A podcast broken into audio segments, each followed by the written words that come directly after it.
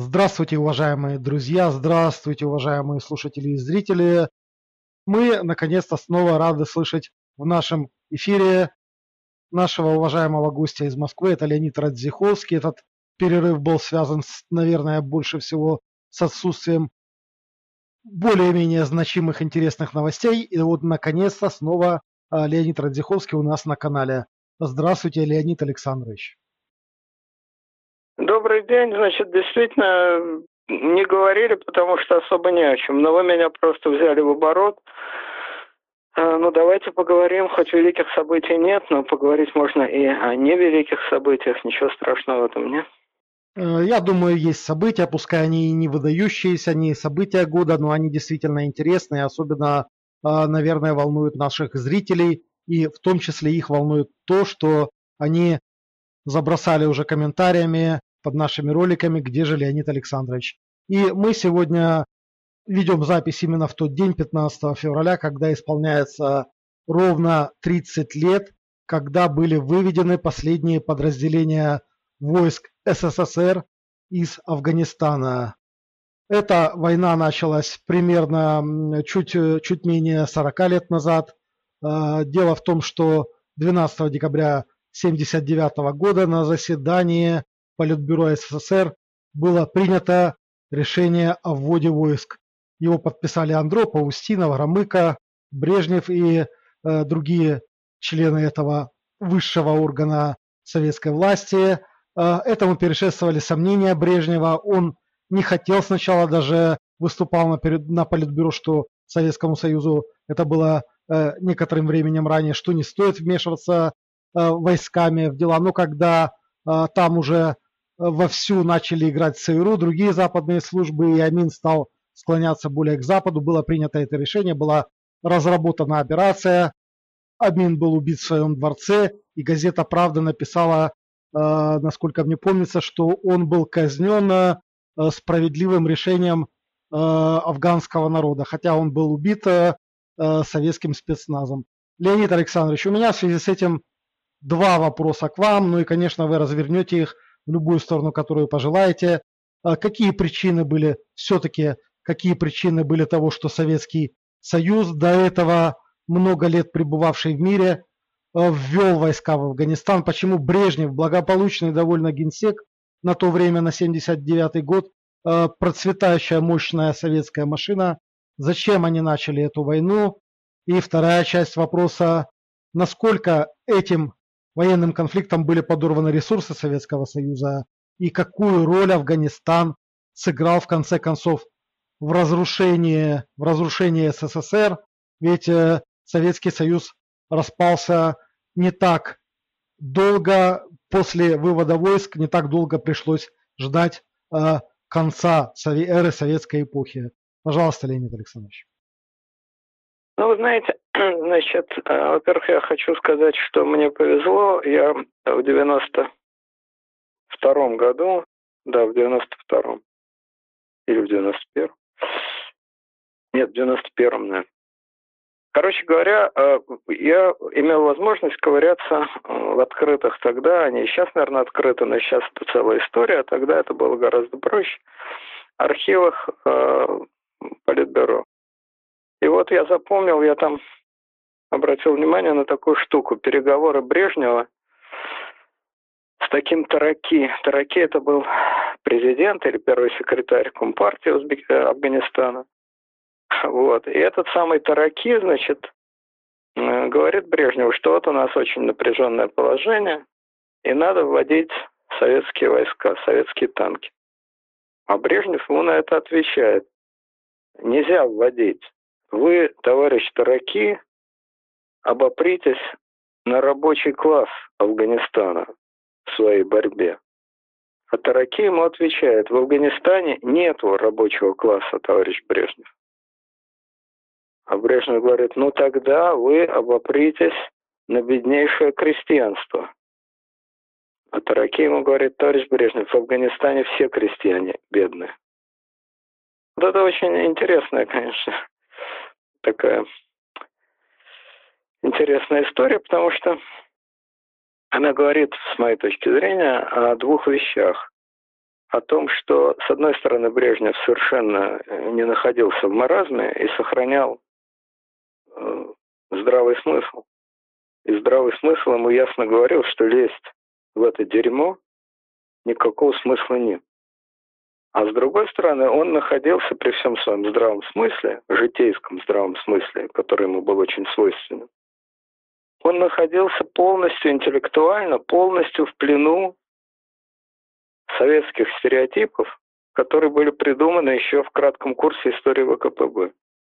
О союзе рабочего класса и крестьянства, о коммунистической партии, которая должна поднимать рабочий класс и крестьянство и так далее. То есть вот это вот мышление или мышление, как потом говорил Горбачев, вот этими мертвыми стереотипами, оно очень любопытно тут проявилось.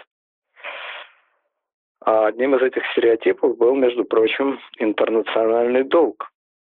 Уж давным-давно отказались, естественно, отказались от идеи мировой революции. От нее, можно сказать, отказались еще в тридцатые годы. Давным-давно интернационализм стал просто пустым словом для советских людей. Пустым да не пустым. Пустым да не пустым, потому что схема осталась, а другой схемы не было. Отказаться от этой схемы было невозможно, потому что другими схемами Брежнев и компания думать не могли. Что касается самого, значит, ввода войск. Конечно, это был не только интернациональный долг и не только следование мертвым схемам. Это было и нечто другое, более живое. Более живое – это паранойя. Паранойя и амбиции. Значит, никакого интернационального долга сейчас нет. Эти слова никто в России не произнесет. Их и в Советском Союзе произносило население с омерзением, со злобной иронией, с отвращением, с омерзением, как это мы кому-то должны. Почему это мы должны каким-то черным голозадам и так далее, нам самим жрать нечего, а мы этим подонкам помогаем. Это вызывало максимальное раздражение. Максимальное раздражение у населения вызывали, вызывало именно слово «долг». Кому это мы должны? Никому мы ничего не должны. Но стоит переименовать это же самое дело в другое слово, и вместо интернационального долга сказать геополитические интересы, и тут сразу психология людей меняется. Ах, интересы! У нас есть интересы. Но интересы — это другое дело. Но если у нас есть интересы, это разговор другой. Это абсолютно то же самое. Все дело в фонеме. Фонема «долг», которая означает, что мы кому-то что-то делаем, легким движением руки брюки превращаются в шорты. Легким движением руки долг превращается в интересы. Дескать, интересно нам там, то есть выгодно. У нас там есть какая-то выгода. Это, между прочим, первым ухватил Жириновский, как известно. Жириновский взял советскую идеологию, выпотрошил ее, вывернул наизнанку и превратил ее в откровенно дико жлобскую идеологию. Жлобскую и лживую. Жлобскую, потому что мы никому ничего не должны, тем более каким-то чернозадам. Это они нам должны. А лживую, потому что его идея, то есть не его, разумеется, но та идея, геополитических интересов, броска к южным морям, которую он первый в Новой России озвучил, она, естественно, абсолютно антироссийская, антирусская, русофобская, если хотите, чистой воды русофобия. Вот, разорительная, безумная идея, но поскольку она завернута в защитную оболочку вот этих самых геополитических интересов, что народ это глотает. Никто не смеет задать простой вопрос, а что такое эти интересы, а в чем тут интерес? Какой у нас интерес в Сирии, в Центральноафриканской Республике, в Приднестровье, извините, в Донбассе, прошу прощения, и так далее. Никто такие вопросы задавать не смеет. Интересы, они и есть интерес. В Сирии у нас интерес. Так вот, я думаю, что решение членов Политбюро, оно объяснялось не только и не столько тем, что они следовали догме, а догма тогда была, а вот так же, как сейчас, никто не смеет спросить, что такое геополитические интересы, так тогда никто не смел спросить, а что такое интернациональный долг. Это аксиома. Священное, сакральное понятие. Вот. Никто этого спросить не смел, но дело было не только в этом, а дело было в тех двух э, мотивах, которые остались и сегодня, которые сегодня цветут и пахнут. Это паранойя, антиамериканская паранойя. И это чванство. Имперское чванство, имперская мания величия. Паранойя плюс мания величия. Паранойя заключалась в том, что если мы не войдем в Афганистан, то туда войдут, естественно, американцы, так же, как если мы не войдем в Крым, то в Крыму, естественно, высадится шестой флот, так же, как в шестьдесят восьмом году нам рассказывали, что если мы не войдем в Чехословакию, то туда войдут войска НАТО и так далее. Это вот паранойя. А чванство, ну, это желание показать всему миру, что мы великие, что мы сверхдержава. Чем сверхдержава отличается от просто державы? Просто держава – это страна, которая решает свои проблемы внутри себя. Сверхдержава – это держава, которая за своими границами навязывает свою волю и свои желания другим странам.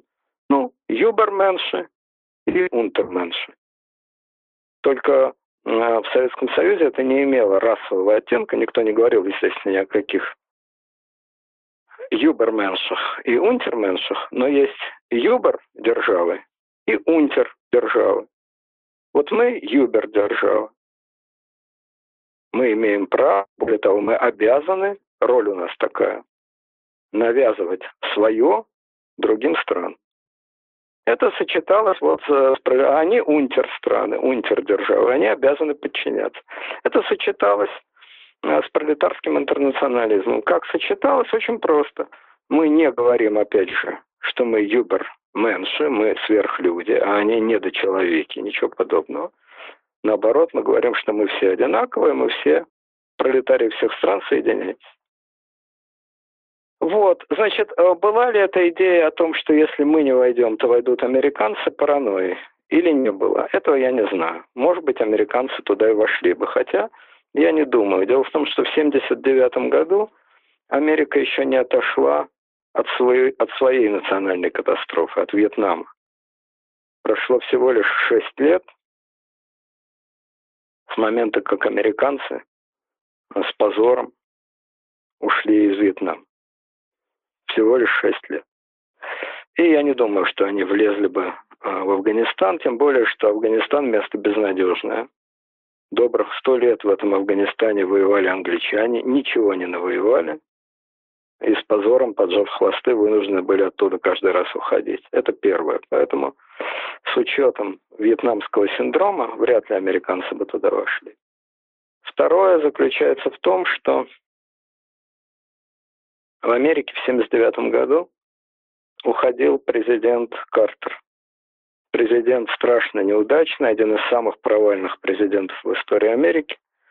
И едва ли он, особенно на выходе, рискнул бы на такую бессмысленную и опасную авантюру. Поэтому я думаю, что шансов, что американцы вошли бы во Вьетнам, было очень мало, во Вьетнам, в Афганистан было очень мало, практически их не было. Так что это, можно сказать, чистая паранойя. Значит, Советскому Союзу, кроме вот желания забежать вперед американцам, больше там делать было абсолютно нечего. Никаких интересов там у Советского Союза не было. Да, там был такой Амин, который убил Тараки, произвел государственный переворот и многое другое, и так далее, и так далее. Ну а нам-то что? Какое наше собачье дело до того, что происходит в Афганистане? Кто там кого убил? Кто что перевернул? Брежнев был в хороших отношениях с Тараки, но очень хорошо. Вырази возмущение. Ну, говорит, пошли людей, убей этого Амина, если тебе так приспичило. Войска-то зачем вводить? Зачем начинать войну? Вот, я повторяю, ее, эту войну, эту несчастную, нескладную войну начали по трем причинам. Это догма, интернациональный долг, это имперское чванство, то есть тоже догма, но догма уже не марксистская, а догма имперская, российская. И оборотная сторона имперского чванства – это параноидальный страх, параноидальное отношение к Америке, желание, вечное желание вечной элочки-людоедки доказать вечной Вандербильдихе, что мы тоже можем, что мы у нее стул из дворца из-под носа уведем. Вот по этим трем причинам, вопреки естественному нежеланию Брежнева, кстати, в Политбюро вообще очень мало кто этого хотел, но вроде бы хотел Устинов. Вроде бы.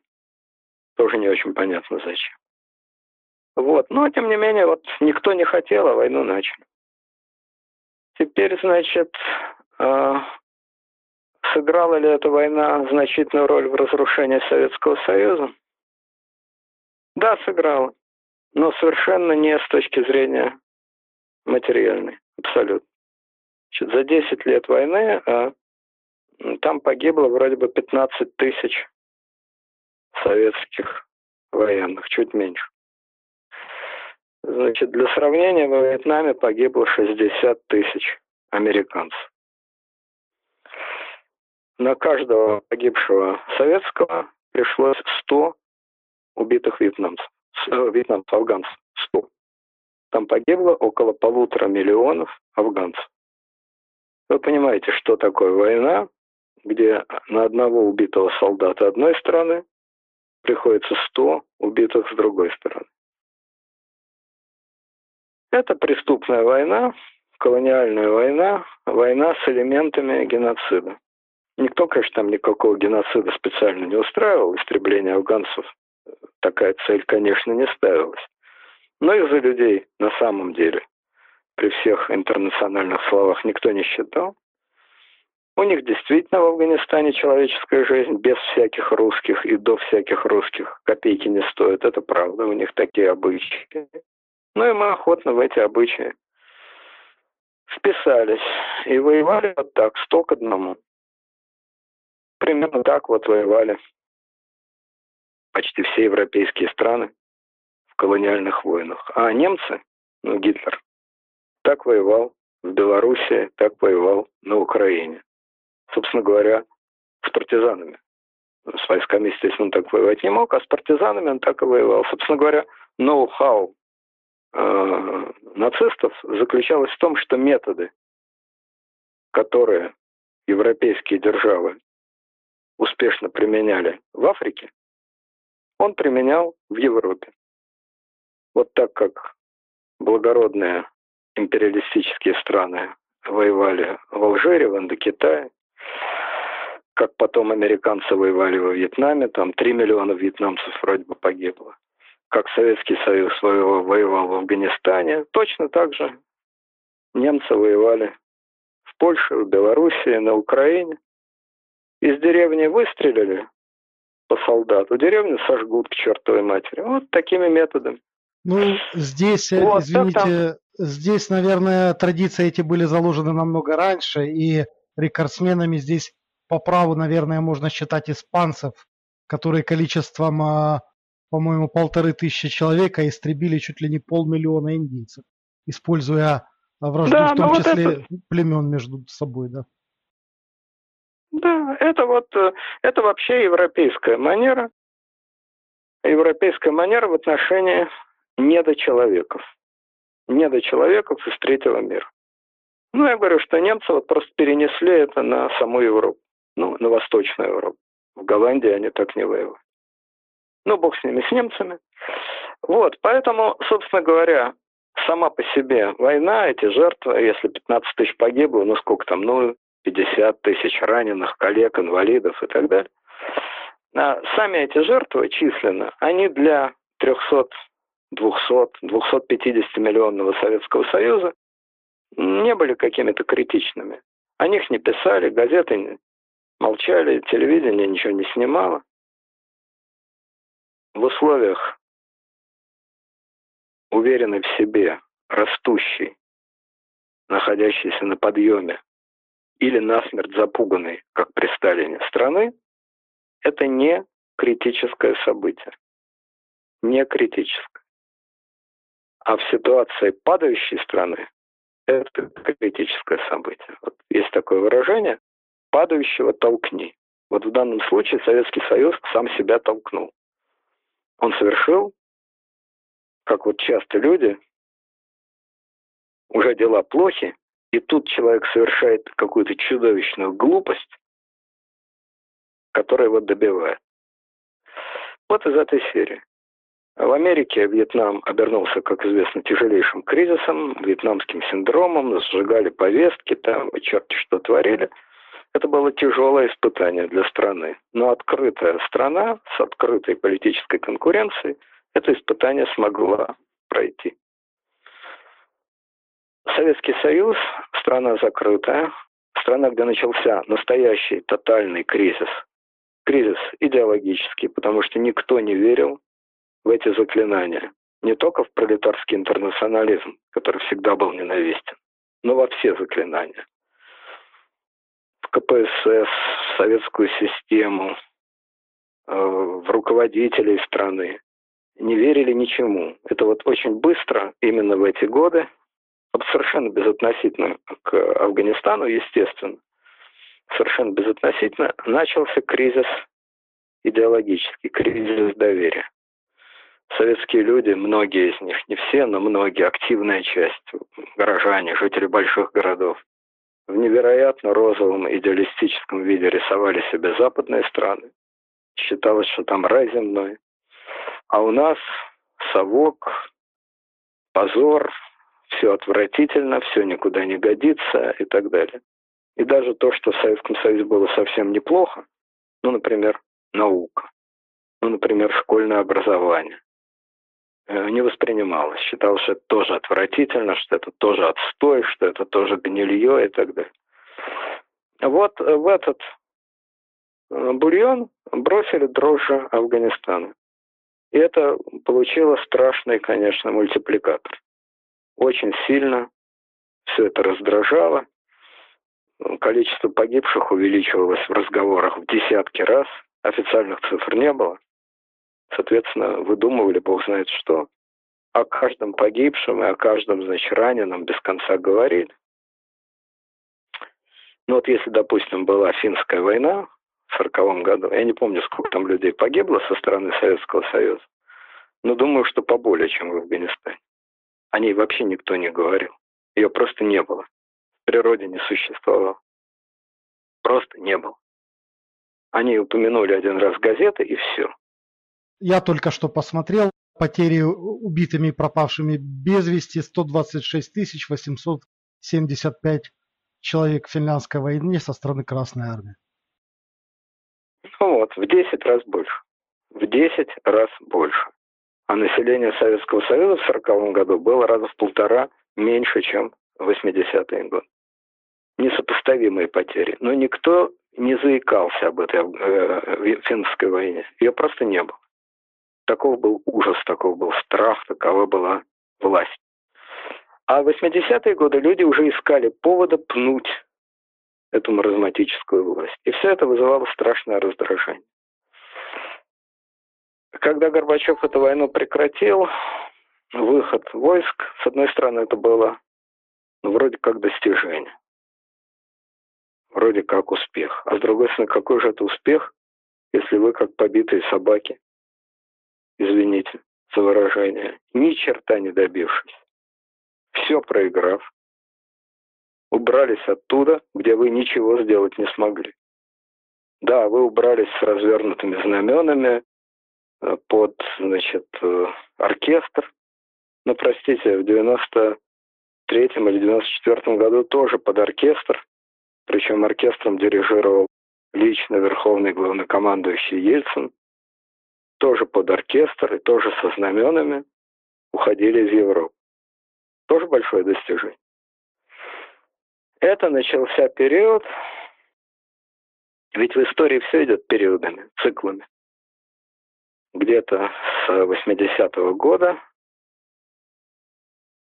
накопившийся системный кризис вышел наружу. Вот в частности в Афганистане. Начался период большого обвала. И пиком этого большого обвала был и распад Советского Союза в девяносто первом году, и последующие события где-то до середины девяностых годов шел большой обвал. Сыпалось все, что могло просыпаться. И в социальной сфере, и в экономике, и в государственном отношении, и так далее. Вот это был Афганистан, это был один из элементов этого большого обвала. Еще раз повторяю, само по себе событие не из великих, но в ситуации падающей империи это сыграло катастрофическую роль. Такую же, как, например, во Франции война в Алжире. Французы много раз воевали в Алжире, воевали такими же жестокими методами, как Советский Союз в Афгане. Но когда начался распад французской колониальной империи и одновременно начался распад Четвертой Республики во Франции, вот это совпало, и эта проигранная, безнадежная, бессмысленная алжирская война стала тоже тем, той соломинкой, которая ломает хребет верблюду. Так что проигранная колониальная война, бессмысленная проигранная колониальная война – это довольно типичная история. Разница была только в том, что французы как-никак дрались за свое, в кавычках, потому что Алжир им там, с лишним сто лет принадлежал. А Советский Союз бессмысленно влез в абсолютно чужую заваруху, в чужую страну, где свои терки-стрелки, которые к СССР не имели никакого отношения. Кстати, эта война в значительной степени породила и то, что потом назвали международным терроризмом. Не только она, разумеется, но и она тоже сыграла свою роль в возникновении международного терроризма. Но афганцы – народ привычный, кто с ними только не воевал, кто их только не убивал.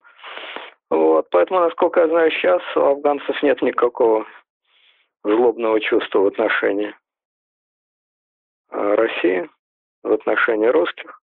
Так же, как, между прочим, у вьетнамцев нет никакого злобного чувства в отношении американцев. Я помню, я видел кадры, как Клинтон, ну где, в конце девяностых, приезжал во Вьетнам. Боже ты мой, что там творилось. Вьетнамцы колеса целовали вообще в автомобиле. Я, конечно, был поражен. Как-никак американцы ухандакали там три миллиона человек. В общем, немало. Так вьетнамцы там, я говорю, чуть не плакали вообще, глядя на этого Клинтона от счастья. Такие вот фортеля выкидывает человеческая психология. Вот. А значит, чем эта история с Афганистаном еще любопытно сегодня, а вот чем? Тем, что вся эта идеология, еще раз повторяю, сегодня жива. Вот в период обвала, в период падения э, Советской империи, советской идеологии, к Афганистану относились со стыдом, с отвращением. Нет, афганцам, естественно, никто ни одной секунды не сочувствовал, вообще в голову не приходил, какие афганцы. Но очень переживали о своих потерях, об этой бессмысленной войне. Это считалось глупым, стыдным, нелепым поступком. А сейчас это преподносится чуть ли не как подвиг.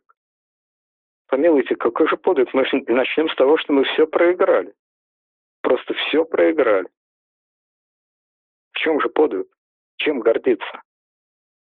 Чем гордиться? А очень просто. Славься, страна, мы гордимся тобой. Строчки из российского гимна. Сейчас главное психологическое состояние российского государства, официально главное состояние, одно – гордость. У нас есть одна эмоция – гордость. Мы не можем Раскаиваться мы не можем, стыдиться мы не можем, сожалеть мы можем только гордиться. Только гордиться. Вот, значит, вот это вот имперское чванство восстановлено в полном объеме вместе с ценами на нефть, падение которых тоже сыграло колоссальную роль в падении Советского Союза. Вместе с ценами на нефть восстановилось и многое другое. В частности, вот имперская гордость. Гордость восстановилась. Антиамериканская паранойя цветет и пахнет, и составляет главную скрепу, основу основ. Ну и место, значит, вот этих самых интернациональных долгов заняли наши весьма загадочные, но весьма сакральные геополитические интересы. Почему мы в Сирии? Ну так это наши интересы. Интересы. Почему мы завтра можем войти в какую-нибудь Центральную Африку? Потому что интересы. Политические интересы или геополитические интересы. Что это такое? Ну, это провокационный вопрос. Что это такое? Это интерес. Интересы — это интерес. То есть весь тот набор агрессивных и абсурдных штампов, агрессивно-абсурдных штампов, который надломился и подгнивал в конце семидесятых, он, значит, восстановился. Эти жертвы ожили из пепла и восстали вновь. Правда, как раз в самое последнее время он опять начал подгнивать и опять начал надламываться. И по многим признакам Россия вступила опять в период системного кризиса, конечно, не имеющего ничего общего с тем системным кризисом, который был в конце семидесятых годов, безусловно. Но тоже системный кризис, то есть кризис доверия, кризис идеологии. Ну и в некотором смысле, хотя опять-таки тоже в очень ослабленном, но все-таки в некотором смысле это и социально-экономический, если не кризис, то, по крайней мере, стагнация. То есть это все и идеологически, и психологически, и социально-экономически немножко похоже на то, что было в конце семидесятых, начале восьмидесятых, но, конечно, страшно ослабленным в гораздо более мягком, спокойном виде. Вот, по-моему, какие уроки Афганистана. Леонид Александрович, вы означает ли то, что, например, сегодня Путин присвоил звание Героя России э, спецназовцу, который воевал в Афганистане, это Владимир Ковтун, и не за что-нибудь, а за то, что он захватил американский «Стингер», э, переносную установку ПВО. Означает ли это то, о чем вы именно только что говорили, что э, в букет э, героизации былых побед э, сейчас Путин решил включить войну в Афганистане, которая до Путина всегда была позором. Считаете ли вы, что теперь в этом сонме будет и афганская война? Ведь, э, и причем не символично ли, что именно за американский «Стингер» дали сегодня Героя России человеку? Да, ну, безусловно, сто процентов это, конечно, символично, это, конечно, не случайно, но э, Путин опоздал. Э, еще раз повторяю, это настроение абсурдно-агрессивное, чванливое. Оно пережило свой пик. Понятно, что этот пик был в момент крымских событий. И сейчас оно медленно, но верно идет на спад. И поэтому сегодня воскресить афганскую войну этот номер не пройдет. Единственное, что Путин может, на чем он может кататься, это на безусловном рефлексе Великой Отечественной, которая, естественно, ничего общего с афганской войной не имеет, по той простой причине, что афганская война была бессмысленной авантюрой, абсолютно бессмысленной авантюрой по причине паранойи, там, мании величия и так далее. А Великая Отечественная война была просто единственной неизбежной, стопроцентно справедливой войной. Поэтому на этом кататься можно, но и масштабы не те, естественно. На этом кататься можно, а на афганской войне нельзя. Другое дело, что они саму Отечественную войну превратили в цирк. Опять-таки в бесконечное, бесконечное шоу. Бесконечные победы, бесконечные трезвоны. Вообще вся война началась и закончилась девятого мая. Война сводится к тому, что флаг повесили над Рейхстагом, но еще, как положено, повесив нос, да, со слезами на глазах. То есть это вот такое победное шоу, то, что называют победобесие. Пиаровская война. Это да. А поскудили и вывернули наизнанку, это да. Но, по крайней мере, исходный импульс тут прозрачный, ясный, но люди действительно воевали за свое спасение. Физическое, психологическое, какое хотите. Поэтому на этом Путин э, спекулировать может, а на афганской войне нет, поздновато. Как раз сейчас тот похожий период, который был, когда вот начался афганский обвал. Обвала, я думаю, в России никакого не будет, но сползание, несомненно, началось и, несомненно, имеет место. Леонид Александрович, мы говорили только что о брежневской эре. Эту эру Владислав Сурков, о талантах которого вы не, посл... не понаслышке знаете, включил в так называемую ленинскую эру. Он издал монументальную статью, о которой все говорят, и там он описал четыре эры развития российского государства. Это была и эра Ивана Третьего, Ивана Третьего, эра Петра, эра Ленина. И вот сейчас он сказал, что наступила эра Путина. Это будет долгое государство Путина. Он провозгласил путинизм. Причем почему-то не вошли в эти эры ни, например, Алексей Михайлович, который максимально увеличил Московское царство, которое затем Петр Первый назвал Российской империей. Не вошли, например, такие выдающиеся люди, как... ну, может быть, в кавычках выдающиеся, но это уже судить зрителям, как а, Сталин, как Екатерина Вторая. И, ну, это его, это его дело, как он поделил, так поделил. У меня другие вопросы к вам по поводу этой статьи от Владислава Суркова. Как вы думаете, кому это послание Суркова обращено? Некоторые говорят, что к Путину, некоторые говорят, что к интеллигенции, некоторые говорят, что это какой-то новый, новые условия договора между обществом и властью. Что, вернее, это расторжение этого договора.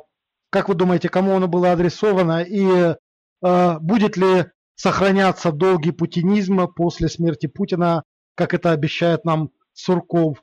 Либо, как, э, например, извините, я назову это фашистской властью, э, другие фашистские власти уходят вместе с диктатором, и никакого продолжения не будет. Ваше мнение по этим вопросам? Кому адресовано и для чего это все сделано? И... Э, Будет ли путинизм после смерти Путина? Так, ну, во-первых, смерть Путина я бы понимал отнюдь не физически. Ну да, да, да, да. да. Я, я могу только повторить то, что я уже тысячу Передача раз власти, говорил. Да, это тоже об этой статье говорили, в том числе и на эту тему. Да, я об этом тысячу раз говорил, и я могу только это повторить еще раз, хотя я тут в гордом одиночестве, потому что все... Ведь интеллигенция – это люди, которые говорят все одно и то же, так же, как и их противники.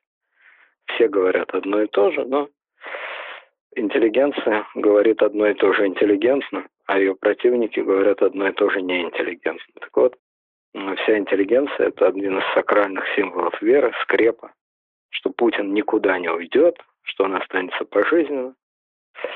Значит, я диссидент среди интеллигентов, к которым я вынужден себя причислять, больше деваться некуда. Вот, я уверен, что Путин уйдет. Уйдет он ровно в тот момент, который описан в Конституции. Уйдет он по той причине, о которой я только что говорил, что идет кризис, системный кризис и медленное сползание власти. И в такой ситуации, безусловно, можно оставаться пожизненно, это не вопрос. Но оставаться пожизненно можно в одном единственном случае, если это легитимно.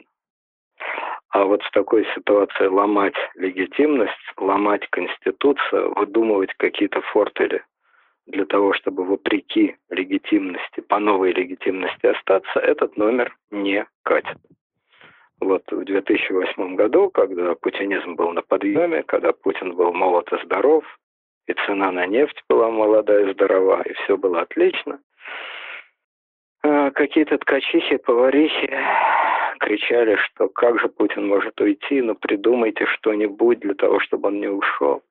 Да, это кричали наемные плакальщицы. Как вот на похоронах есть наемные плакальщицы, тут были наемные истерички, безусловно. Но хотя это были наемные истерички, но это соответствовало настроению народа, того самого глубинного народа, о котором вот заговорил Сурков. А в две тысячи двадцать четвёртом году, даже если представить, что экономическое положение будет неплохое, представить бурный подъем,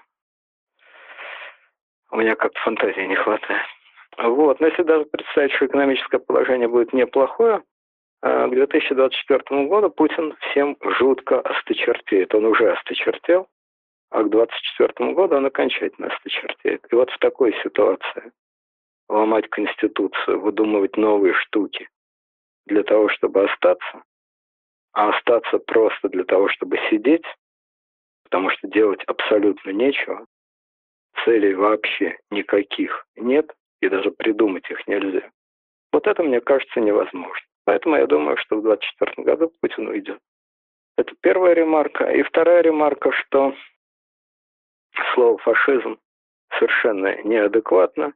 Не потому, что я боюсь цензуры, там, что вот я назову Путина фашистом, и ко мне ворвутся штурмовики, гестаповцы, бросят меня на пол и, значит, забьют каблуками.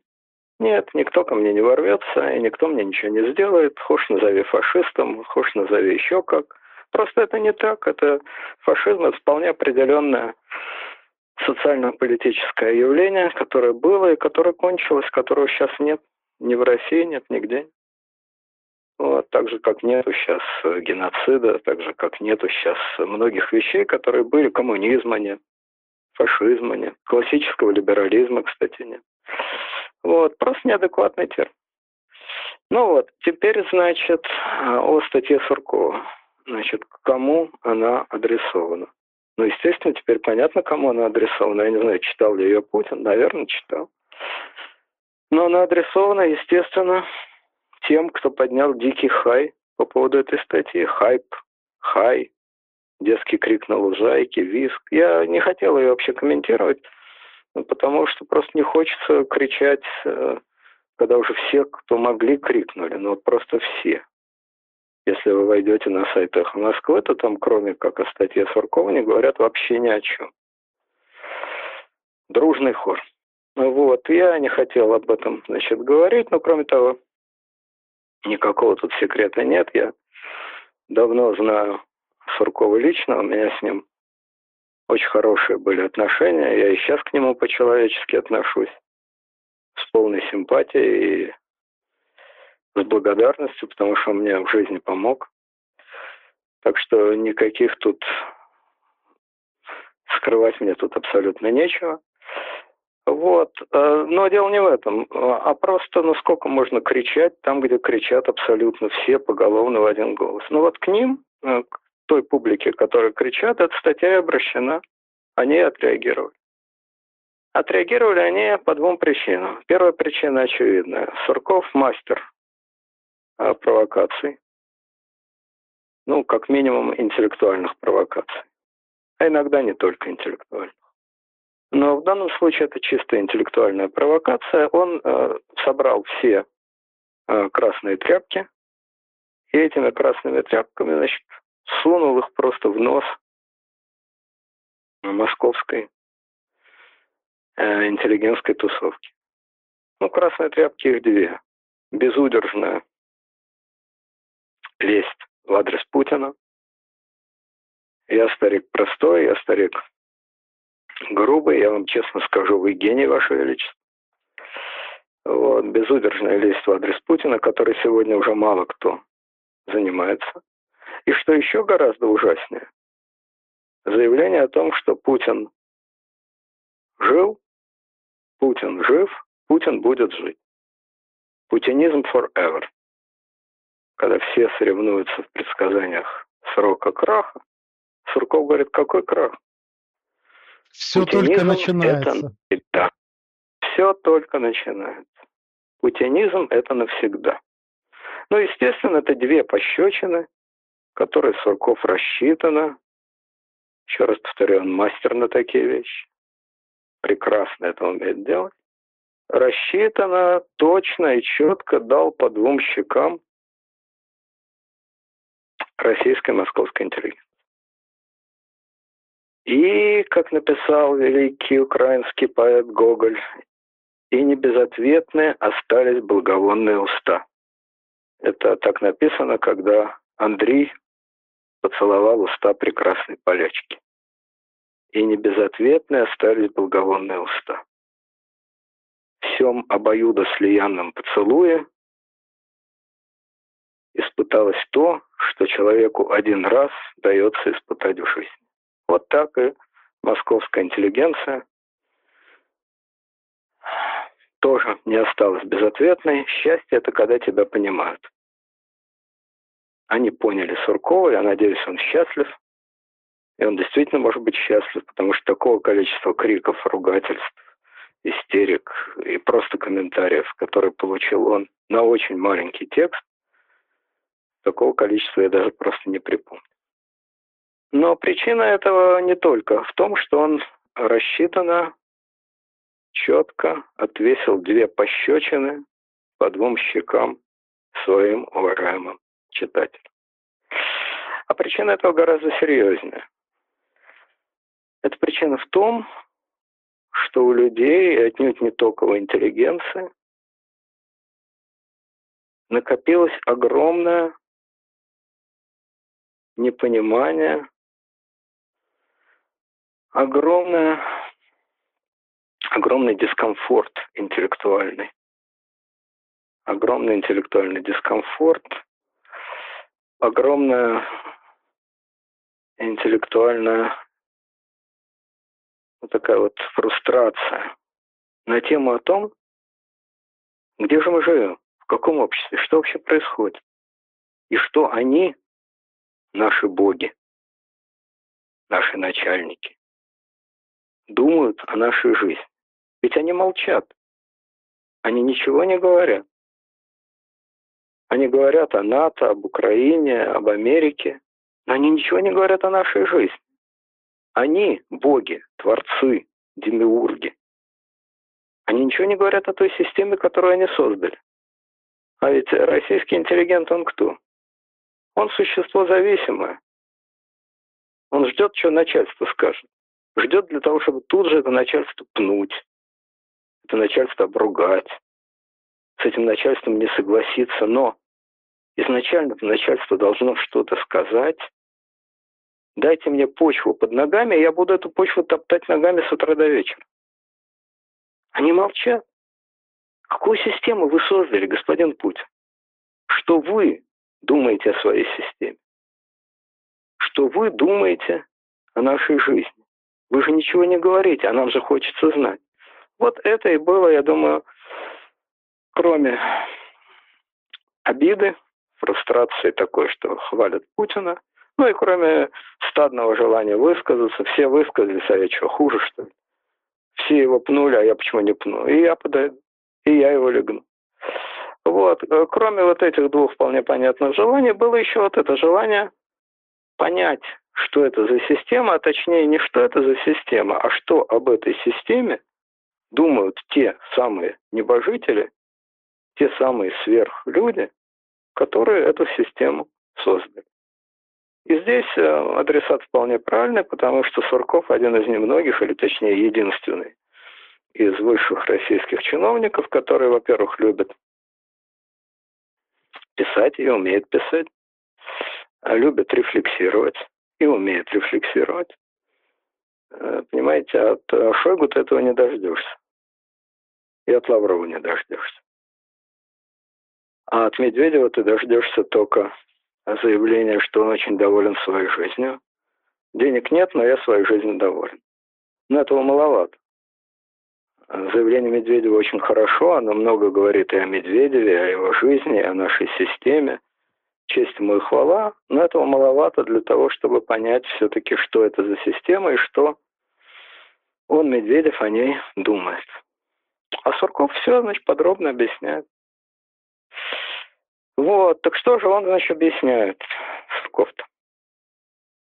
Объясняет он такую штуку, что наша система, российская система, она хамская. Грубая, хамская. Как-то он там пишет, что все ее грубые, брутальные, значит, стороны, части, они выставлены на показ, сунуты на жрить. Грубая, хамская система. Но за этим всегда следует одно и то же. Да, мы грубые. Да, мы хамы. Это потому, что мы искренние и честные. Все остальные тоже грубые, и тоже хамы, только лицемеры скрывают. Это все такие. Но мы честные, а вы нечестные. Да, я груб, товарищи. Груб с теми, кто грубо и нелояльно раскалывает нашу партию. Не упомянутый Сурковым в этой статье товарищ Сталин. Вот это такая, значит, типичная фраза. Мы грубы, потому что мы честны. А можно и наоборот. Мы честны, потому что мы грубы. Итак, часть первая. Система у нас грубая, хамская. Кстати, эта система не нуждается ни в каких выборах. Выборы — это лажа. Это просто декорация для Запада. Потемкинская деревня. Это довольно энергичное заявление, потому что все это знают, но никогда об этом не говорят. Наоборот. Говорят, что у нас как раз самое, что ни на есть демократия. Это еще при советской власти, при том самом Брежневе говорили, у нас демократия, у нас-то как раз демократия. У нас-то как раз социалистическая демократия. Это у вас демократии нет, а у нас демократия есть. А Сурков говорит, фигня это все. Нет у нас никаких выборов. Дурака валяние для Запада. Выборы нам не нужны. Отлично. Выборы не нужны. Система грубая. Очень хорошо. А что нам нужно-то? Выборы не нужны, а что нужно? А нужно нам доверие и любовь между царем и его добрым народом. Или, как говорит Сурков, глубинным народом. Вот у вас, господа, на Западе, торгашилы. Торгашилы, ничтожные торгаши. Вы своему начальству не верите. Да оно того и заслуживает. Какое у вас начальство? Какие-то уроды, которых выбирают на несколько лет, которые там, то они, значит, секретаршу ущипнут, то они за казенный счет на, на, на самолете полетают, то они еще что сделают. Да, народ причем, исходит из причем того... Причем с, с песнями, да, как Дворкович с Ткачевым. Вот видели видео? Об этом еще поговорим. Еще бы, об этом сейчас поговорим. Вот, но это, это у, у них, у них, у них, у них вот такие начальники. То, говорю, секретаршу ущипнут, то полетают на казенном самолете. У них, не у нас. У них такие начальники. Плохие у них начальники. Они на Западе, народ на Западе, выбирает начальство. Эти выборы, это бухгалтерия гнусная, подсчет голосов, торговля это. Каждый кандидат что-то предлагает, продает свой пылесос избирателю. Это торговля. Она и есть суть западной души. Мелкой, торгашеской, расчетливой, оцифрованной, плоской и невероятно циничной и пустой западной души. Западная душа — это душа торгаша. Что со стороны начальства, что со стороны народа. Отношения торговые, бизнес, сделка.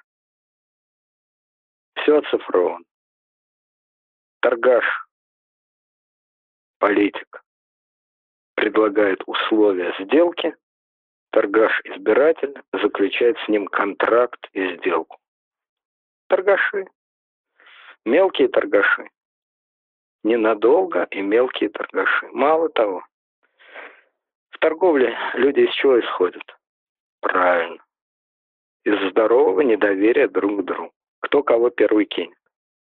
Западный избиратель исходит из того, что западный политик может его кинуть, и он старается создать такую систему сдержек и противовесов, чтобы кинуть и обмануть было труднее.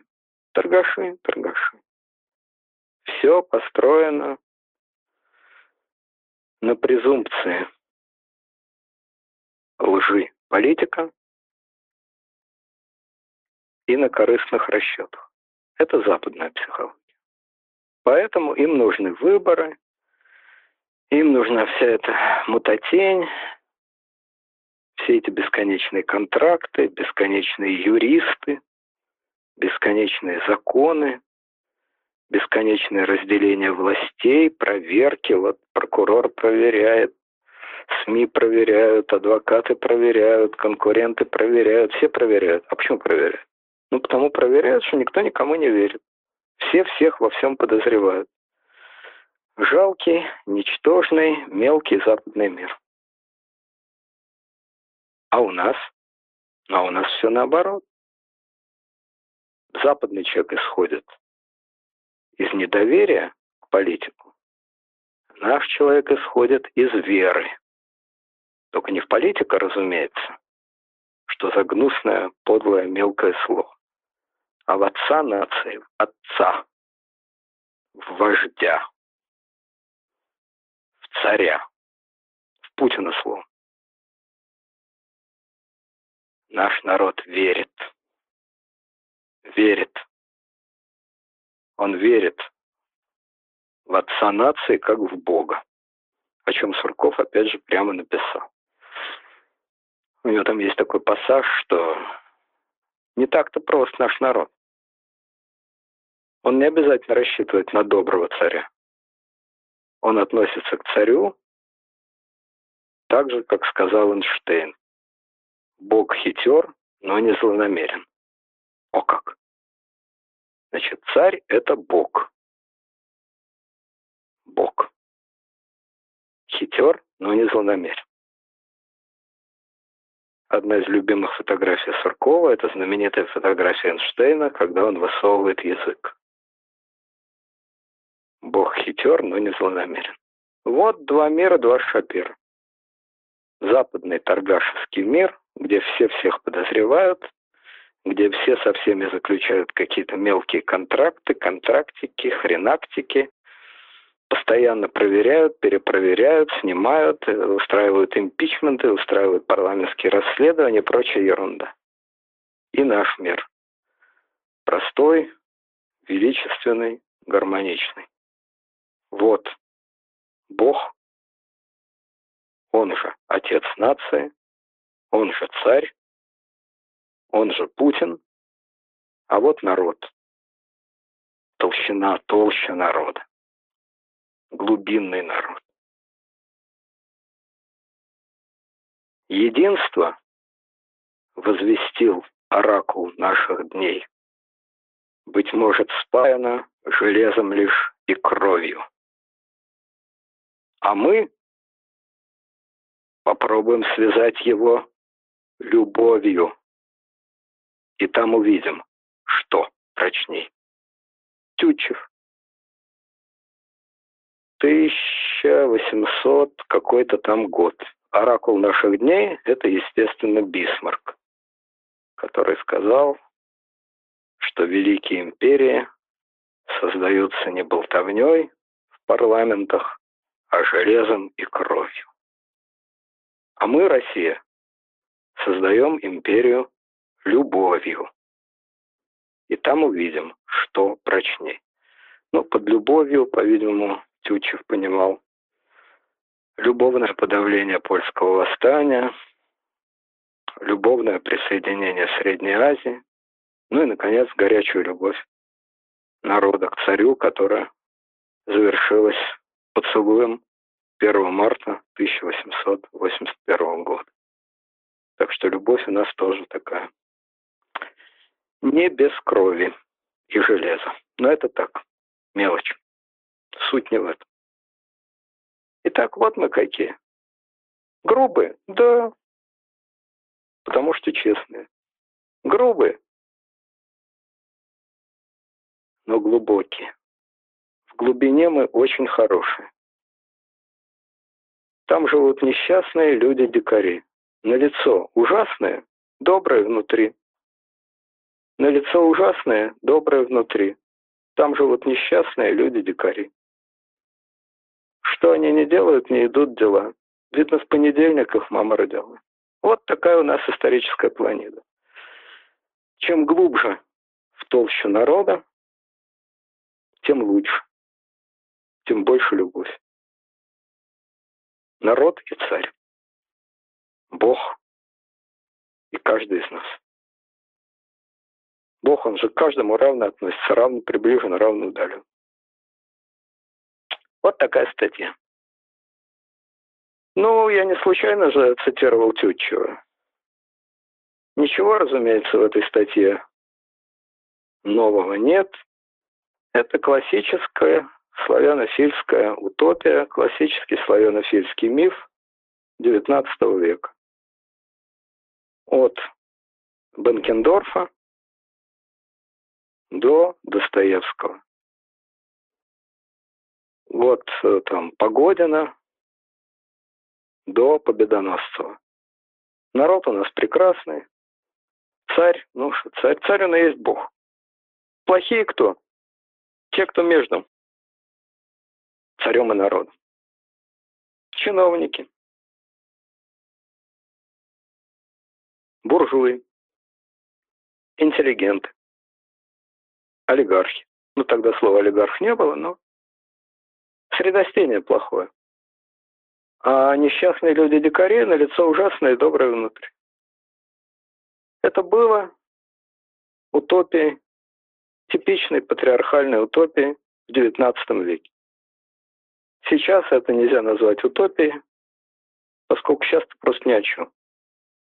В девятнадцатом веке это была утопия. А сейчас механическое повторение этой утопии не означает вообще ничего. Нет сейчас никакого этого народа. Под народом ведь все Достоевские, Толстые и прочие понимали кого? Крестьян, естественно. Неграмотных патриархальных крестьян, которые знали, что есть Бог, царь и отечество. Книжек они не читали. Договоров они не подписывали, законов они не знали и не интересовались ими. Ничего этого не было, естественно. Есть земля-матушка и царь-батюшка. Но даже тогда, в девятнадцатом веке, это была стопроцентная утопия.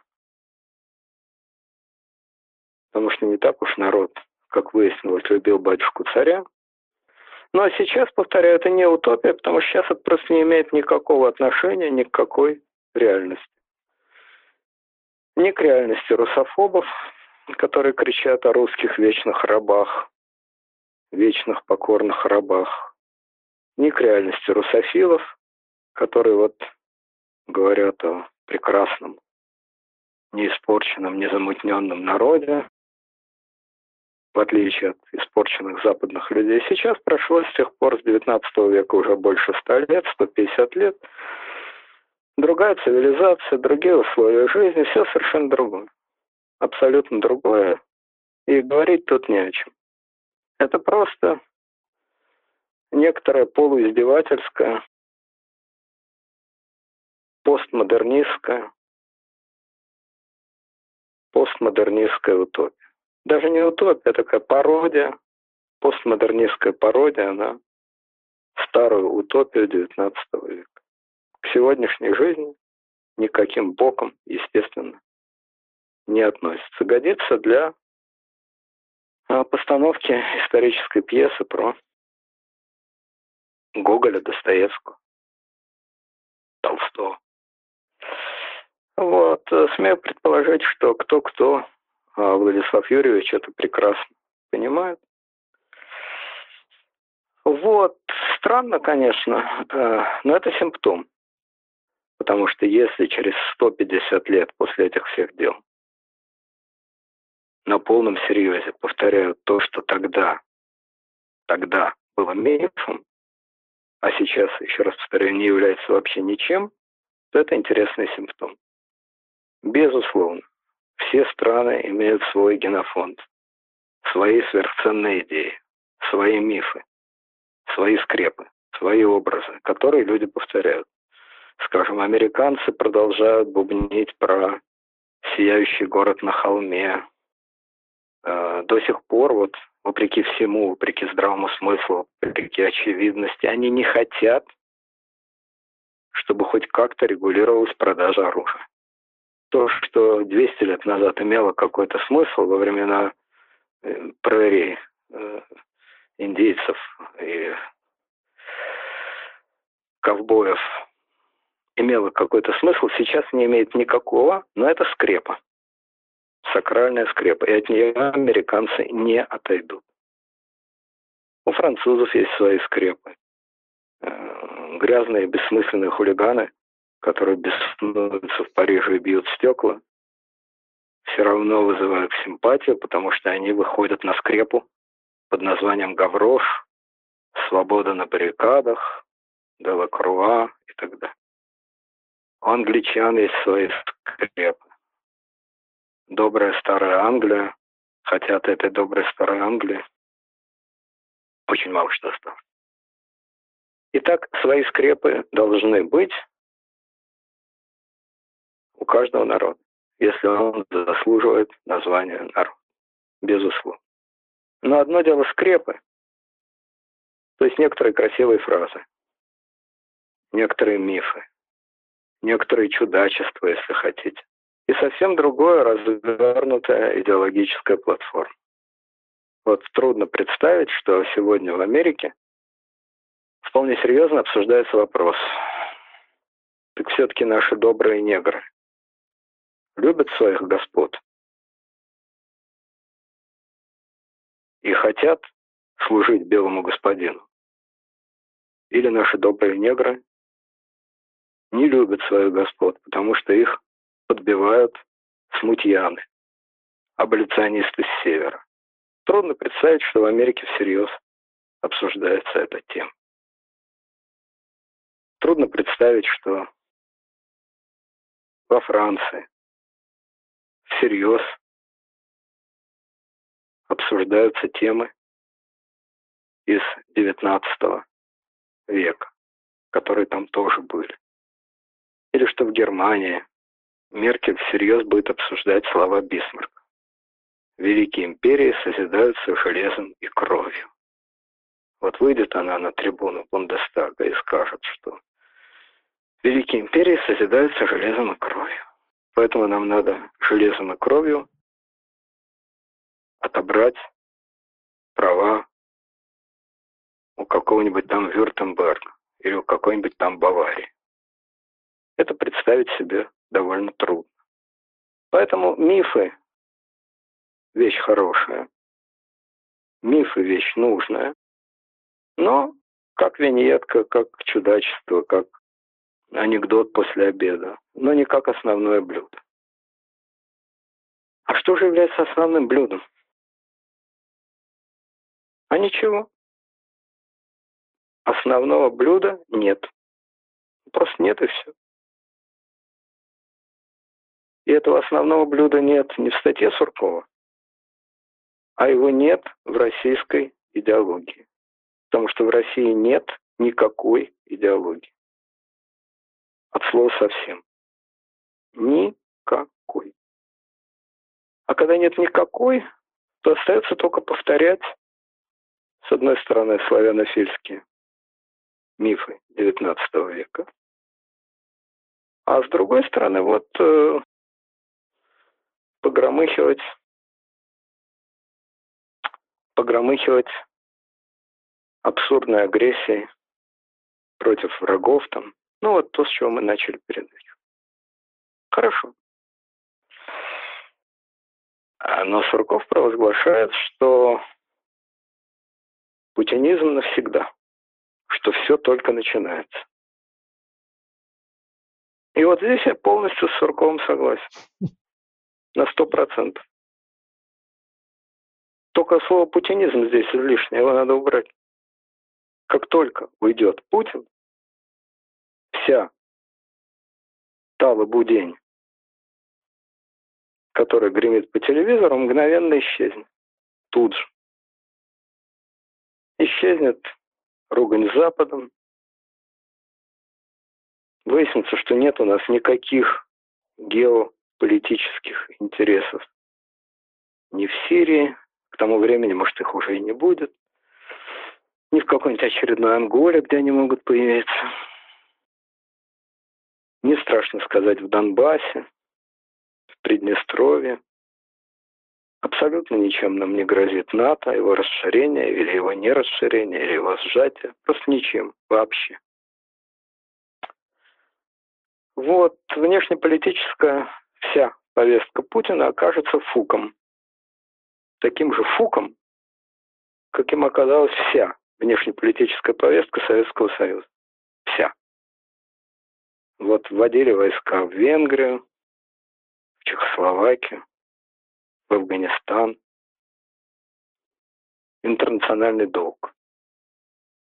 Нет, не долг, геополитический интерес. Так вот, нет у нас геополитического интереса ни в Венгрии, ни в Чехословакии, ни в Афганистане, ни на Кубе, просто нигде. Вот нет и все. В стуле, который купила Элочка-людоедка, нет бриллиантов. Нет.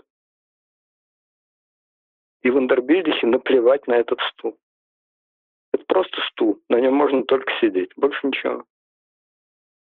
Итак, внешнеполитическая повестка Путина исчезнет. Это первая скрепа Путина. Вторая скрепа Путина, ну, понятно, это несменяемость власти. Если не он, то кто же? Кто же, если не я? Он — это не важно кто. Николай Второй, Иосиф Грозный, Никита Башмачник, Брежнев, Бровеносец, неважно кто. Но если не он, то кто? Никто. Никто. Если не Путин, то кто? Никто. Вот это исчезнет. Очень быстро выяснится, что если не, если не Путин, то кто угодно. И этот кто угодно отнюдь не навсегда. И не на десять лет, и не на двадцать лет, а на один-два срока. Все. И после его ухода не происходит ничего. То есть вообще ничего. Все остается на месте. Ну, что-то, естественно, меняется, какие-то законы, какие-то правила, какие-то чиновники. Ну, в общем, все остается. Жизнь продолжается. Нет никакой переправы, на которой надо менять коней. Все это глупость. И Россия не подумает распадаться. Зачем ей распадаться? С какой такой радостью? И вторая скрепа Путина, пожизненная, несменяемая власть, она тоже исчезнет. Значит, от путинизма не останется ничего вообще. А ведь я только что сказал, что я согласен с Сурковым, что путинизм — это навсегда. Как же так? От путинизма ничего не останется. А путинизм — это навсегда. Чепуха какая-то. Нет, никакой чепухи тут нет. Никакого путинизма нет.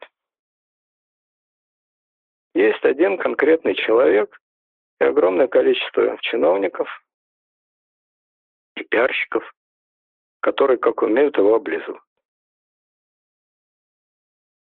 Вот и все. Это не идеология. Идеологии тут нет. Как лишний раз выяснилось вот из данной статьи, многочисленные славянофильские мифы не дают идеологии. Идеологии нет. А система есть. Она возникла до Путина, и она останется после Путина. Если хотите ее назвать почему-то путинизмом, ради бога, назовите ее путинизмом. Нет проблем. Хоть горшком назови, только в печь не свой. Вот эта система останется. Сурков там пишет что-то типа того, что кто с чего не начинай, с либерализма, с социализма, с консерватизма, а придешь к тому же, что есть сейчас. Вот это точно. Абсолютно точно. Абсолютно точно. Но что же это? К чему придешь-то? Ну, понятно, что бодрые демшизоиды или патриоты Украины скажут, это Мордор, русский фашизм, вечное рабство. Это не так. Это громкие метафоры, которые ничего не означают. Нет никакого Мордора, и никакого фашизма, и никакого рабства. А что же есть, что было, что есть, и что будет после ухода Путина, и к чему не то, что придешь. Это неправильно. К этому не придешь, от этого никуда не уйдешь. Это было, есть и будет. Я вам скажу, что это очень просто. Вот вы упомянули самолет, в котором летят Тимакова, Дворкович, Ткачев и еще какая-то дамочка, начальник протокола правительства или что-то в этом роде. Вот это и есть. Есть, было и будет. Пустой самолет, в котором летят господа, пьют шампанское и распевают песню о своей судьбе. Вот это было, есть и будет. Вот как в «Золотом теленке» сказано, я сидел при Александре втором освободителе, я сидел при Александре третьем миротворце, я сидел при Николае втором кровавом, я сидел при угаре НЭПа, после угара НЭПа. Я сидел всегда. Вот это правда. Вот есть этот самый замечательный самолет, где пьют шампанское, и есть те самые глубинные, глубинные терпилы. Я бы слово «народ» такое красивое не употреблял, а употреблял бы слово «терпилы». Терпилы мне везут самолет наверху. Правящая бюрократия. Правящий бюрократический класс, который совершенно не требует ничего из того, что делает гражданин Путин. Вообще ничего. Который не требует агрессивной внешней политики. Не требует ругаться с Америкой, не требует захватывать какие-то идиотские Крымы, воевать в Донбассах, дурака валять в Сириях и так далее. Ничего этого он не требует. Абсолютно не требует пожизненного и несменяемого начальника. Все это может быть, и этого может не быть. Это вторичные половые признаки. Вот можно усы отпустить, а можно усы сбрить. От этого первичные половые признаки не исчезают, правда, не меняются. Первичный половой признак.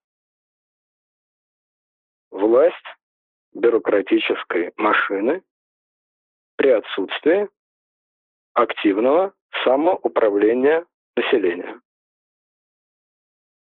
Вот и все. Назовите это монархизмом, социализмом, путинизмом, коммунизмом, ельцинизмом. Ничего не меняется. Власть бюрократического класса при отсутствии активного самоуправления населения. Во всем мире есть власть бюрократического класса. В любой стране. Но эта власть смягчена именно тем, что есть активное самоуправление населения. Это раз. Эта власть смягчена, особенно в последнее время, традициями политкорректности у бюрократии, тем, что она поджимает хвост. А в России этого нет. Как, опять же, правильно сказано в этой замечательной статье, мы правим беззастенчиво.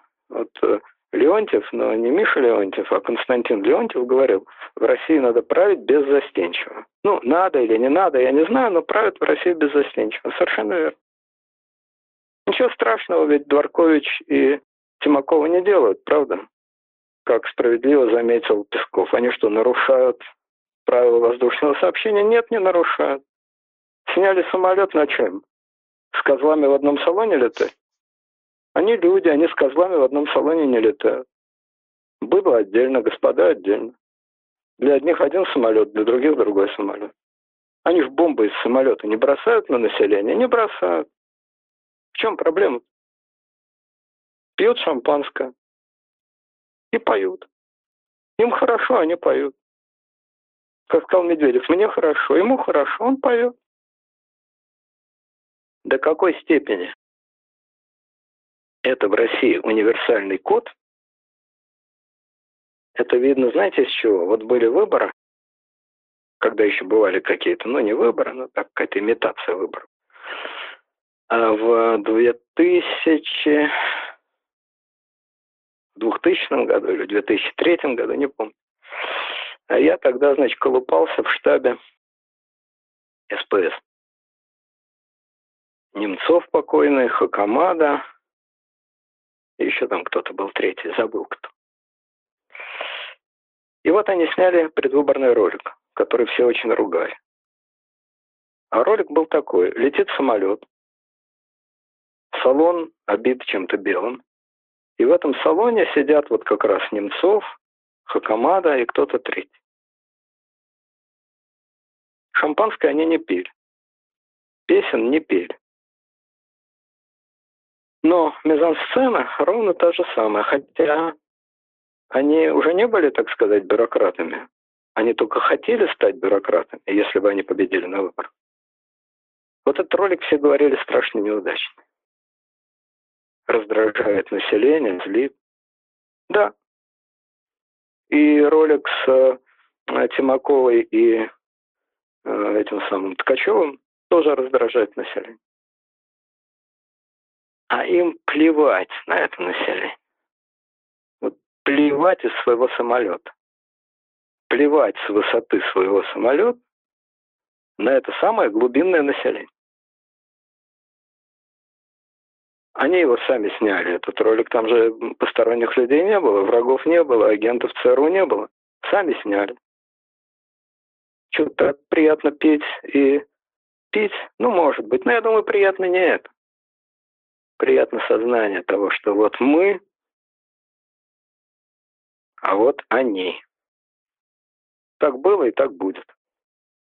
Вот и все. Никакой Путин... никакого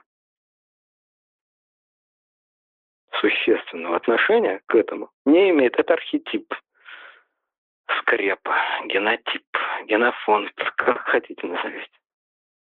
Единственное, в чем историческая заслуга Путина, это в том, что он это дело немножко, то есть не он даже, а при нем, скажем так, в его время, наступила опять же ясность. Вот то, что было до него, было какое-то вот такое, значит, как всегда, переломный момент. Колебалово какое-то, суетня какая-то, неопределенность какая-то. Вот все это так ходуном ходило. А он это стабилизировал ситуацию, как говорится. Стабилизировал. Вернул Россию себе. Не себе лично, а ей, России. Россия вернулась к себе.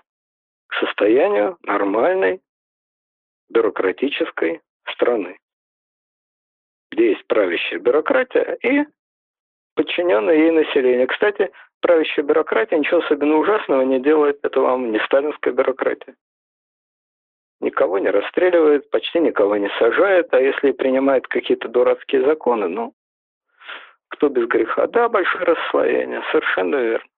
Большое, слишком большое. Ну, что делать? Такая у нас страна, именно потому, что очень слаба обратная связь тех самых глубин с тем самым самолетом, очень слаба. И у глубин нет вот этого самоправления, а есть только взгляд на самолет. Вот в чем, так сказать, проблема. Знаете, этот вот а, переход от хаоса, мельтешение такой псевдодемократии к архетипу, к основе, к базе. Он замечательно описан в «Золотом теленке». По другому поводу, по другому поводу, но картинка удивительно яркая, глубокая. Это Остап там долго, значит, собирал жизнеописание Корейка И вдруг, там написано, все неясное стало ясно. Множество людей с королевскими бородками и усиками, с которыми довелось встретиться Остапу, посыпались во все стороны.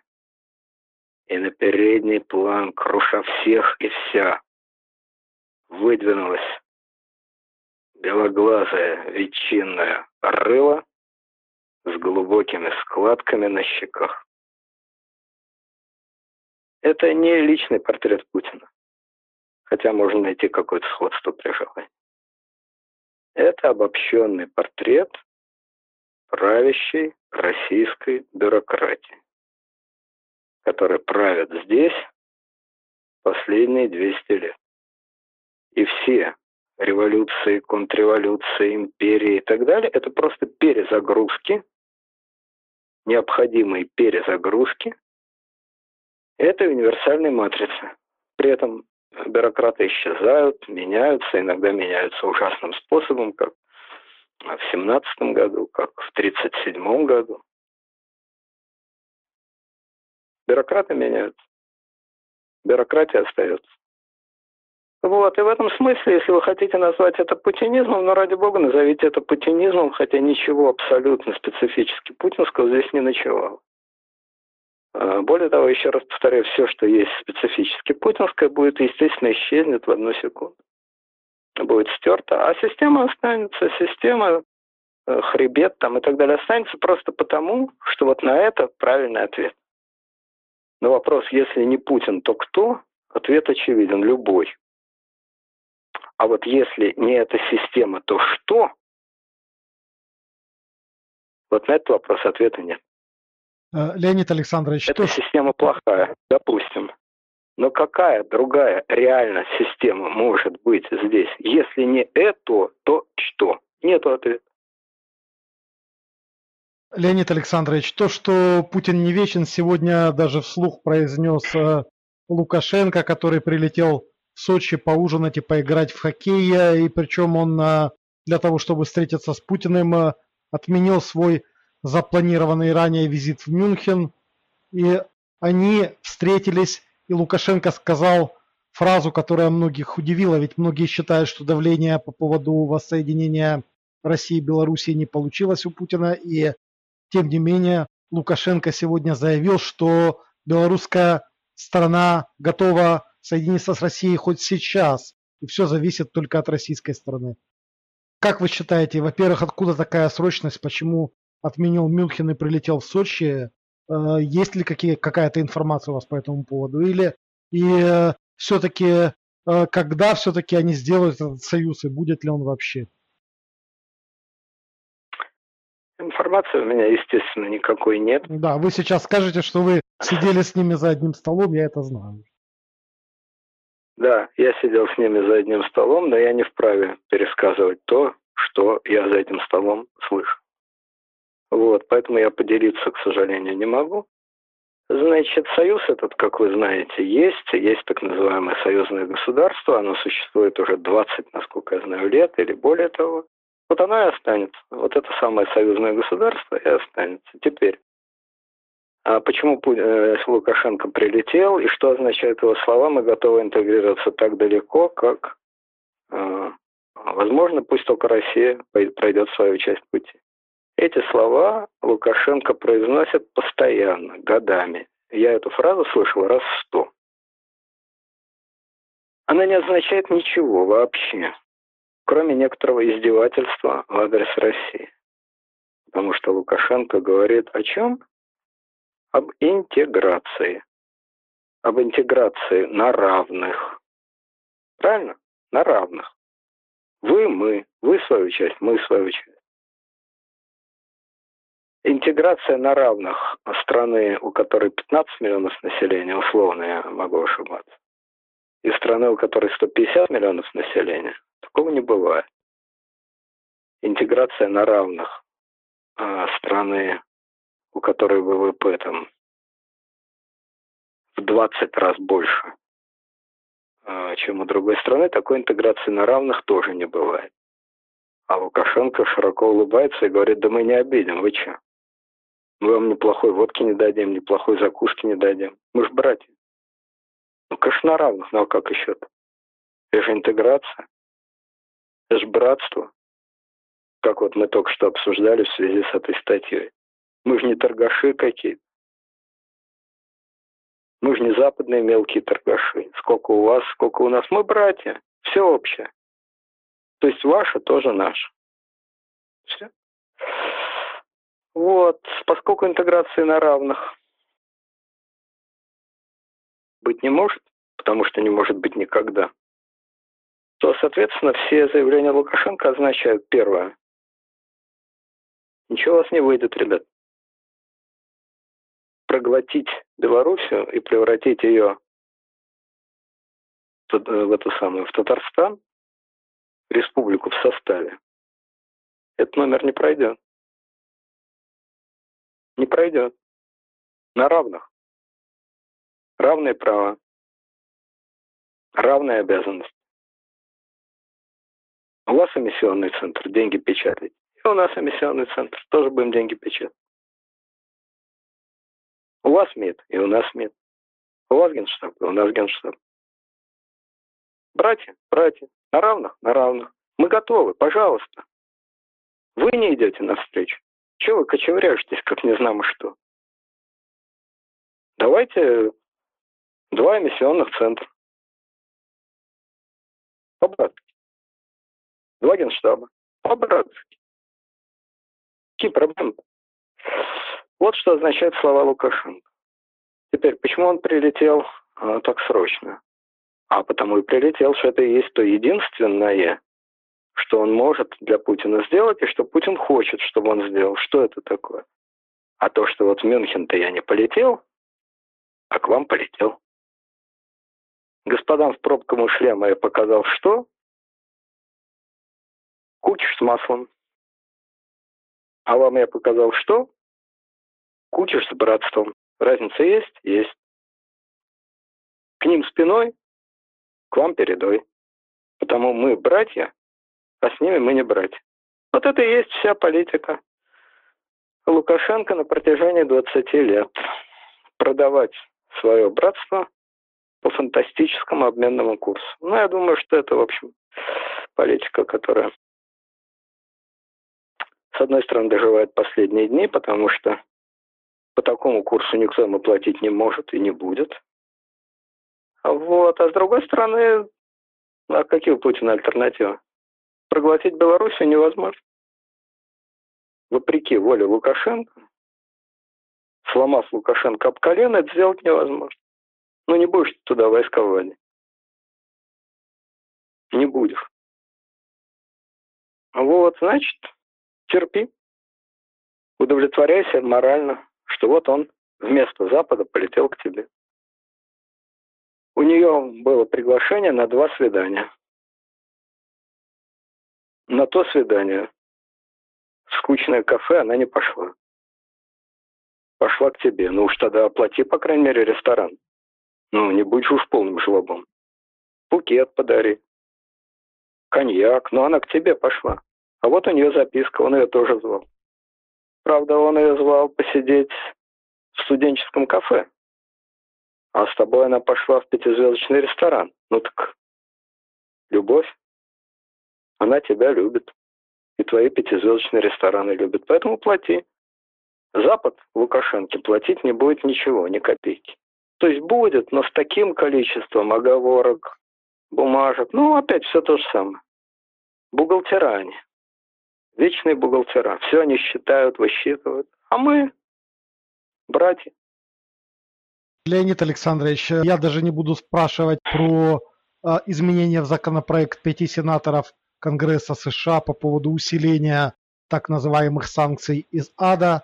И там касается уже дело не только банков и нефтегазового сектора, но и судостроения, если керченские инциденты будут продолжаться, и другие темы затрагиваются. Там все намного серьезнее. И даже когда появилась информация в прессе, рубль несколько подупал после этой информации. Эту тему мы, наверное, оставим до того момента, когда санкции эти вступят законодательно в силу, и мы увидим реальную реакцию российской общественности и рынка на официальное введение этих санкций. Но э, хотелось бы... Ну, тут я могу просто сказать, одну ремарку могу сказать. Рубль упал, потом рубль, как вы знаете, отрос. Пока что все эти санкции очень грозные, страшно грозные, невероятно грозные. В общем, кроме трёпа, всерьез, ничего там нет. И понятно почему, как мне кажется. По крайней мере, так говорят эксперты. Действие равно противодействию. Серьезные санкции очень неприятны для России, но они совсем не веселы и для Америки. И вводить их себе в убыток американцы, как все говорят, не собираются. И дело вовсе не в том, что, как у нас говорили, санкции не смешите мои Искандеры. Вот это смешно, действительно. Искандеры тут ни при чем. Ракеты и прочий металлолом тут ни при чем. А вот серьезные, значит, финансовые санкции против России, ну, серьезно, ну, допустим, там, я не знаю, эмбарго на покупку нефти. Это очень тяжело, это взвинтит там цену на нефть в два раза мировую. Ну, кто на это пойдет? Ну и так далее. В общем, российская экономика, она слишком большая и тяжелая для того, чтобы американцы рискнули всерьез ее оглушить. Кроме того, им это просто не нужно. Цель санкций, вот у нас там один чудак, значит, написал, что не вышло ничего американцев, обломилось. Хотели ребята свалить Путина, не свалили нифига. Хотели вызвать хаос в России, нифига не вызвали. А, по-моему, это глупость. Не хотели они валить Путина совершенно, и не хотели они никакого хаоса в России. Они хотели холодный компот вылить Путину за шиворот, они это сделали. Они хотели остановить российскую экспансию, они ее остановили. А дальше они будут торговаться там, сям, вот как с Дерипаской. Ввели санкции, потом он что-то изменил, они отменили. Это торг, тут пафоса много, а в основе вот уже действительно бизнес. Бизнес as usual. Ну, посмотрим, действительно, какие будут реально санкции. Тогда можно будет обсудить. Уважаемый Леонид Александрович, российское правительство в открытую заявляет, что уже идут э, испытания, идут уже опыты по согласованию с провайдерами отключения входящего и исходящего трафика из Российской Федерации. То есть вот э, этот пресловутый, прошедший в первом чтении проголосованный законопроект о так называемом там чебурнете, суверенном интернете. И в этой связи поразило видео, которое недавно появилось. Там жена Касперского сидит на какой-то конференции и говорит своему китайскому коллеге: уважаемый мой китайский коллега, у вас нет Фейсбука, вы счастливы без Фейсбука. Естественно, китаец был шокирован и не знал даже, что ответить на такой дурацкий вопрос. А у меня к вам, Леонид Александрович, тоже вопрос есть. У вас есть прекрасный аккаунт Facebook, там много интересного. И как вы будете счастливы, если его отключат в Российской Федерации, как это предлагает жена Касперского? Если отключат, то где вас искать? Это будут Одноклассники или ВКонтакте? Или где искать вас? Вы знаете, если у меня отберут Facebook, мне остается подумать, я буду счастлив или я не буду счастлив. Это интересный вопрос. С одной стороны, я, конечно, буду несчастлив, потому что я подсел на эту иглу. Да. С одной стороны, я буду, конечно, несчастлив, я подсел на эту иглу, я регулярно пишу, у меня немного подписчиков, совсем немного, но уж какие есть. Я их очень ценю, и со многими из них у меня просто уже какие-то почти родственные отношения. Вот, поэтому в первый момент счастья не будет. Но потом, я думаю, я надеюсь, что я буду счастлив. Почему? Потому что у меня будет огромное количество свободного времени. Гигантское. Вот. И я буду думать, постараюсь думать о чем-то. Ну, о смысле жизни, например. О смысле Фейсбука.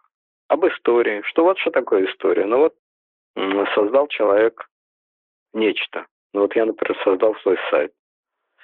Что-то меня сегодня на Пушкина тянет. Ну вот еще раз, значит, вдруг видение роковое, внезапный смерч или что-нибудь такое. Ну вот бац, и исчезло. Я думаю, что для меня это было бы, в общем, полезно. Вот, потому что надо уметь ко всему на свете относиться как к естественному. Ну, по крайней мере, к житейским вещам. Это же явно житейская вещь. Это же не какая-то катастрофа из там разряда жизненных. Вот. Надо относиться спокойно, как другой классик сказал. Надо благодарно принимать. Надо благодарно принимать. Исчез фейс. Прекрасно. Буду больше времени проводить с близкими людьми. Буду больше времени думать спокойно. Вообще будет другая жизнь. Жизнь надо менять иногда. Сам я никогда в жизни бы ее не сменил. А тут, благодаря вот Государственной Думе, возьму и сменю. Поэтому я к этому отношусь, надеюсь, отнесусь совершенно, совершенно спокойно и естественно. Как надо относиться ко всем тем событиям на свете, которые не являются смертельными катастрофами. Это все житейская суета, не более того.